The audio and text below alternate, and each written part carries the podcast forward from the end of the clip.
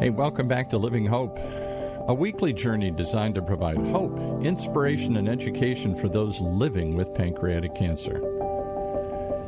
Sharing the real life stories of those really affected by this deadly disease and how they deal with it on a daily basis. And today, well, we've got a double survivor here. Survived the, the veteran experience and the pancreatic cancer experience here. You can't knock this guy down here mm, with the woman who matches him for tenacity, Roberta Luna. Hey, Roberta. Hi, thank you. I, I like that introduction. Thank you. yeah, I'm very happy today. And but before we go, I just want to. Today is Veterans Day, so I want to thank all those who are serving and have served our country. I really appreciate it. In honor of Veterans Day, we have a very special guest, someone I haven't seen in a really long time, so I'm really thrilled to see him today. Is Chris Calaprice, a U.S. Army Rangers veteran and an 18 year pancreatic cancer survivor. Hi, Chris. Thanks for joining us today. It's so wonderful to see you. I'm so excited to see you. Hi, it's nice to see you too, and thanks for having me on today. Oh, thanks for agreeing to be here. Really thrilled to hear you uh, tell your story. You've got an amazing, amazing story. How and when were you diagnosed exactly? I was diagnosed in 2003 in October. I was having really severe abdominal pains I'd been probably having those for almost a year before that. I'd been going to GIs, having upper and lower GI. The doctors didn't find anything. Chalked it up to having too much stress and eating the wrong foods or whatever.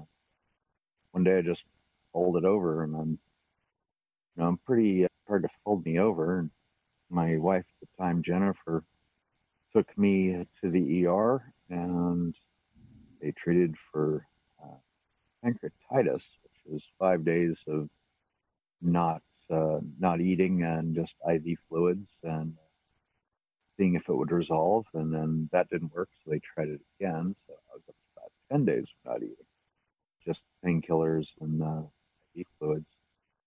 Then they finally managed to do a scope, an endoscope, and discovered that my bile duct was blocked by a mass they did a, uh, they then sent me out for a more uh, invasive ERCP.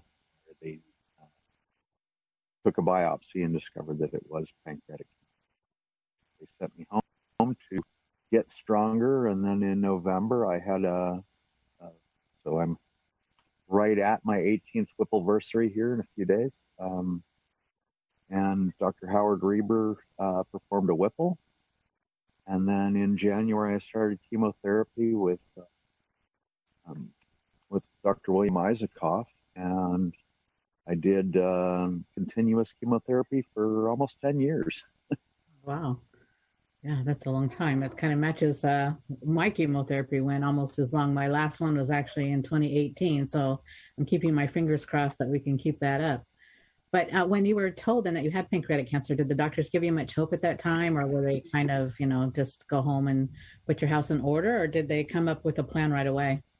Well, since they were able to do the resection and get clear margins, um, it really improved the. You know, Isacoff is definitely not a opponent of giving time. One of the doctors prior to my Whipple first discovered that it was about a month. I was definitely told to pack my bags. But that one that didn't really sit well with me. More about what are we going to do and let's get ahead of this. Totally agree. It's not good to be told to go home, put your house in order. I didn't like that that option either. Didn't fit well, very well with me either. And maybe that's why we're both still here because we are very stubborn tenacious on whatever else to get the job done, right? To do it. How long has it um, been know, for you now? Um, I'll be 20 years in April, April 1st. So I'm 19 right now. So I'll be celebrating 20 years. Yeah, awesome, right? thank you. I appreciate that. Yeah, yes. Um, I know. Oh, thank you, Chris. And you have been an inspiration for me. So I, said I was so happy that you were able to join us today. I know we talk about risk factors, and with pancreatic cancer, it's, you know, it's really difficult to come up with anything because the symptoms, you know, can be so vague and be so many different illnesses. But did you have a history of cancer in your family, or were you a smoker or a drinker? Or I know you weren't obese, you know, at all. But any of those things fit your your issues? No, I mean, I don't think any more than you know most of the general population. Um, know, I had been a smoker at one point, but you know, and although you know it is a known carcinogen, so so's pumping your gas in almost same same levels.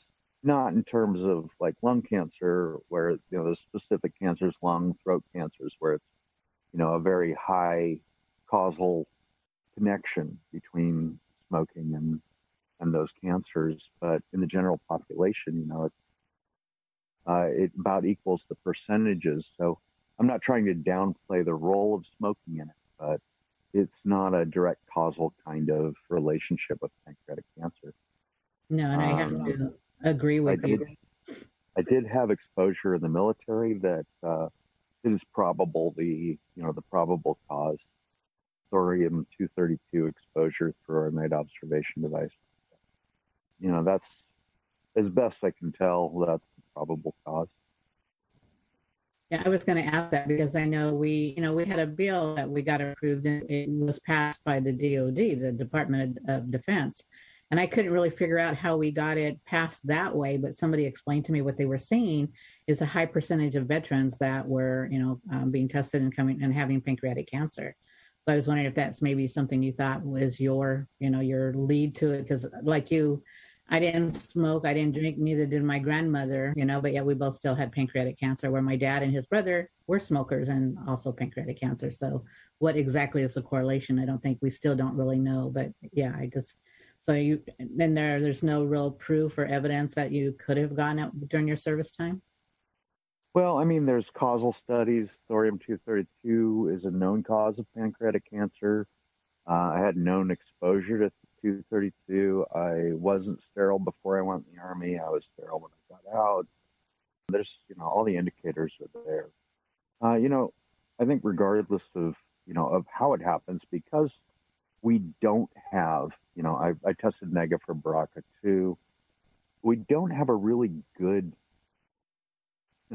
nail down, like you said, of, you know, what is the cause for pancreatic cancer. It's not really, you know, other than certain, as I understand it, and uh, I don't know if this has changed since I was better on the statistics, but other than certain familial groups and ethnic groups, and they're very small in this case, uh, there really isn't any causal links. Mm-hmm. Um, you know, there are some families that it seems to be very prevalent in. Yet we don't know what the gene is that you know that really causes that. Yes, and that's what makes the um, treatment so difficult is not having something to go by and what, you know, and and not really knowing, like you say, for at least for, you know, a lot of times in lung cancer and throat cancer, you can say it's smoking, not always, but with pancreatic, you have so many people that live the what you'd say the perfect life. They eat healthy, they exercise, they don't smoke and drink, and yet they still get pancreatic cancer. So we need to find that mm-hmm. common denominator so we can have more long-term survivors like yourself and and, and myself. So. Yeah. Well, and again, it's the cash issue. You know, I mean, it is as far as I know, there haven't been any real radical changes in in research spending in pancreatic cancer in all these years, and you know, still one of the top killers and still one of the least funded in the major cancers. Yes, and it keeps moving Correct. up every year. Yeah, exactly. Correct me if I'm wrong on that, because I would love to hear that we're spending radically more money on it we know PanCan is doing a great job as far as you know research, and so are some of the other uh, you know nonprofits. So it it's better than it was when you and I were first um, diagnosed. Because I know I remember you know attending something with PanCan and only having like five researchers came out, and when we attended something in 2019, I mean there were so many I lost count, and so it was really great to see that. But and you know we have changed our survival rate, but it's taken us forever to get there, and it's really still unacceptable. It shouldn't take us when I was, I think my dad was diagnosed, it was 3%, I was 4%, and we're only at 10% right now. So um, we really need to make the move and get that. That's just really unacceptable. And we need to do what, more than what we're doing. but I think we are getting there with a lot of help from, like I said, PanCan's a great research. Um, if anybody wants to check it out, they can go to their website and there's a lot of information on there as well. You did something I think really amazing in 2010. If I have the year right, I may be a little off on that.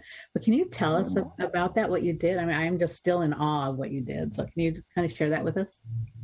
Well, I got a little crazy in 2010. I was pretty frustrated with not being able to fight my cancer harder, and kind of took it out on pancreatic cancer as a whole, trying to uh, really trying to move even more of what you know I'd been doing with the Pancreatic Cancer Action Network with PanCan, and um, you know I was really appalled by the funding, and we'd been going to Washington and lobbying. I decided that we needed to gather even more awareness, so I, while doing chemotherapy, I set out on my motorcycle uh, along with uh, a, a, great support group and um, you know some dear friends, Andy uh, Madison and ex-wife Jennifer Healy, and uh, I did a 43,000 mile motorcycle ride to raise awareness. At that time, the significance of the number was one person, one mile for each person diagnosed uh, that year. So we did uh, all 50 states, three provinces, 43,000 miles in nine months. Like I said, while getting chemo on the road, so I had stopovers for chemo, and just you know, took it to the small towns and the streets with, uh, you know, thanks to a company that's not around anymore, but uh, Victory Motorcycles from Polaris, and they're now making Indian motorcycles. Um, but they sponsored me the whole way, and a lot of other great sponsors. A lot of help from, uh, you know, from folks like yourself and PanCan affiliates and PanCan. And we just went out and got in the newspapers and got on TV and raised a ruckus. Yeah, you did, and I really appreciate you doing that. We we followed you, and in fact, I went back through some of the old footage just last night, and um, so it's still there. So all they have to do is Google your name, and they'll be able to go back and see some of the old old footage that you did. And it's really great to see the support from the people that you had. Did you meet anybody along the way that really just kind of stuck with you? Oh, there've been so many. You know, I I hate to single individuals out, and I hate to not list everybody. True. um, you know, I mean that's just kind of unfair. Uh, a lot of the folks that you know that supported us, they're not with us anymore, unfortunately. And uh, you know, I I knew that we'd kind of reached a lot of people one day. My my aunt was approached by somebody in her rheumatoid arthritis group. Um, and the person, uh, not knowing my aunt and not knowing me or any relationship there, started telling my aunt the story about this guy riding his motorcycle all over the place to, um, you know, to raise hope. And because that was our primary message is that there is hope and don't give up on us. And my aunt says, Oh, that's my nephew.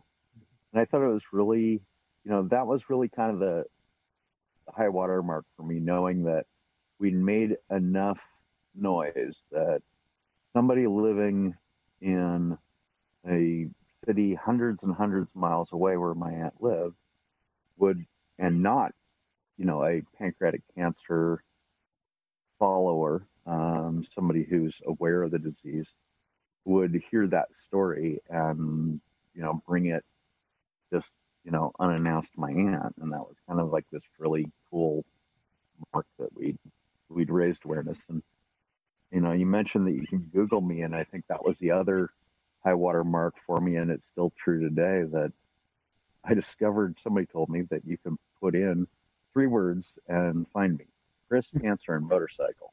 Oh wow! so it's I thought that was pretty cool that uh, you only have to put in three words to uh, to find it. And you know, although the uh, Guinness Book of World Records doesn't, for some reason, track charity events, uh, at the time I set out, the longest claimed solo, meaning one individual doing all the riding, because a lot of these are relays. Uh, mm-hmm. Motorcycle ride for charity was at that time 7,000 miles. Uh, and I did that, you know, the first week out of nine months. So we kind of smashed that one. Um, I'm sure lots of people have bettered my record by now. It would be nice to be you know, in there, right? yeah, well, like I said, they don't they don't track that. Yeah. And and that's why you did it. I mean, it's amazing what you did. And I would hear from people who said, you know, I saw this big purple semi on on the truck because that's what was part of your your crew, right? And uh, so they would make comments about that too. So it, it just was a great attention getter. So you use, really used the, the the color purple very well. That but, was the idea. We'd roll into these tiny towns with a, you know, a big fifth wheel wrapped in purple and a and a horrendously purple motorcycle wrap on this giant motorcycle and uh, you know really stand out and get people to ask well you know, what were we doing yeah well that you did and i remember when we were in dc one year you had your motorcycle and it was parked in front of the hotel and it just drew so many people who wanted to see. I mean they weren't used to for one seeing a purple motorcycle i'm sure. So it really drew the crowd in and you were very kind to let everybody have a little seat on there and get their picture taken and whatnot. But um you you did this all on the road and you you were still doing chemo. How did you manage that? I mean chemo's not an easy it's not you know go in get your shot and come out and be happy. I mean how did how did you manage all that? Well I, there again i have to thank the military for that. You know they they definitely hammered the perseverance into me uh, to work through the tougher times. You know there were really rough rough rough days.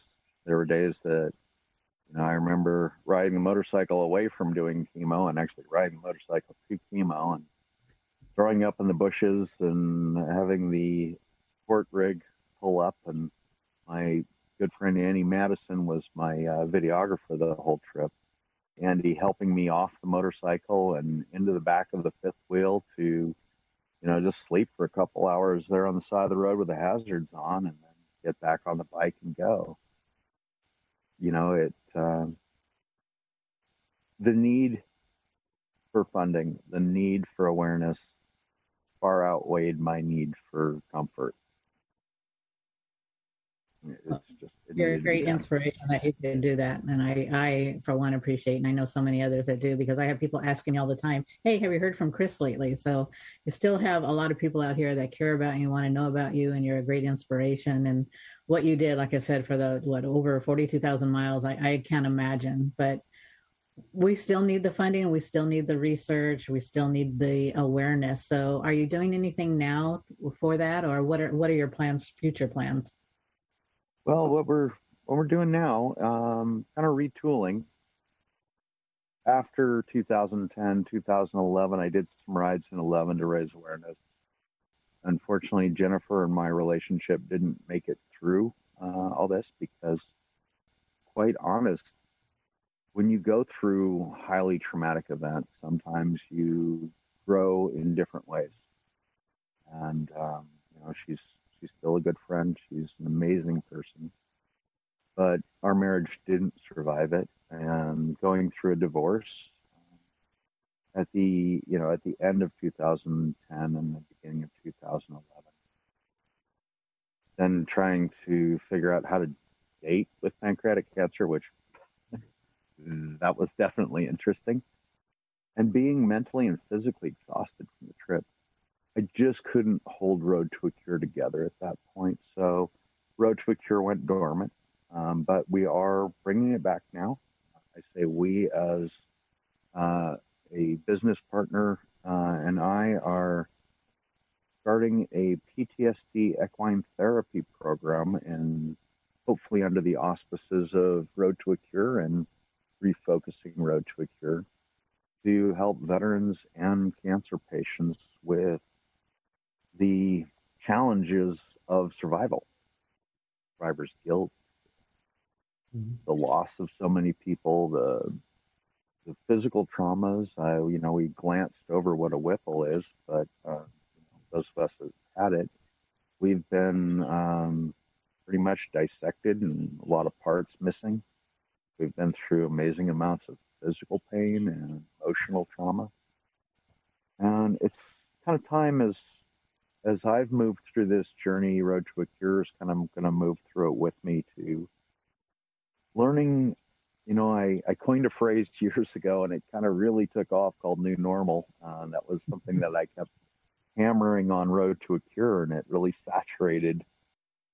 But it is a new normal and having to figure out how to thrive in the long term. Horses have been very good to me that way. Uh, they've been an incredibly therapeutic thing. I spend my time now working with them, and I spend a lot of my time. I ride with an all former Ranger motorcycle club, all guys that were in in the Ranger Regiment and spec ops guys. That uh, you know, there's a lot of parallels, a lot of commonalities, and being able to help both communities for me is um, is pretty important, especially you know, today. Um, although this is the day you're allowed to uh, wish us a happy Veterans Day because it is a day for uh, you know honoring vets. Um, Memorials Day is the day that please don't wish me happy. You know, it takes a toll on all of us, and I don't care when you served. I don't care if it's wartime, peacetime. Just the act of that service uh, leaves an indelible imprint on you, and some of them are good, some of them are not. And, you know, we're taught to be tough and to not ask for help. And really important that we do reach out for help, especially these days that make us think about, you know, what's think about that service and the people that didn't make it. Um, think about the cancer and the people that didn't make it. Yeah. Um, correlation. You know, have hope and hold each other and support each other and find a path through. And I think you've done that, and I really appreciate it. And I know, like you said, you know, cancer doesn't just affect us individually; it is it affects the whole family. So I want to thank you for being here today and sharing uh, your feelings and really being open about it because I know it's very difficult sometimes to, to share that, but I do appreciate it. And I really want to have you come back and talk more because one of the subjects is survivor guilt. That is something that's really important. I would really like to touch more on, but unfortunately, this time goes by so quick that um, I do want to to thank you, and I think you're definitely a strong voice for those who don't have the strength to speak anymore, or who are just too, you know, putting all that strength into fighting. So I want to thank you for sharing your journey with us today. And today uh, episode of Living Hope is dedicated to all the men and women serving or have served our country and those who are also battling pancreatic cancer. So thank you, um, Chris Keller Price, for being here with us. I really appreciate it. I love seeing you and I love you and I miss you. So take care and we'll come back again. I would love to. And thank you for having me on. And to all my brothers and sisters out there, both in the cancer community, but specifically today, the veterans, thank you for your service and welcome home. Yeah, thank you.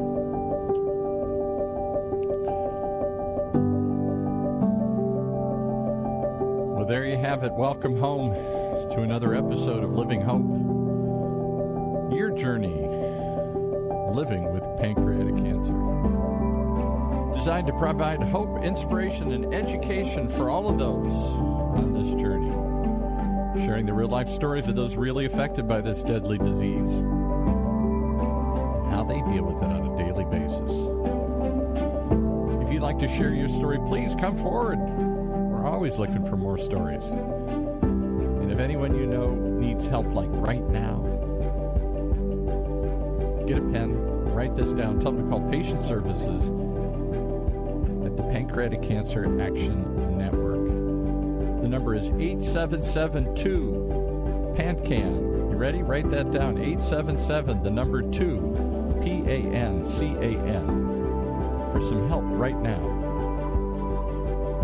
for all of us at the Orange County Talk Radio Network. Have a happy Veterans Day. Go hug a veteran today.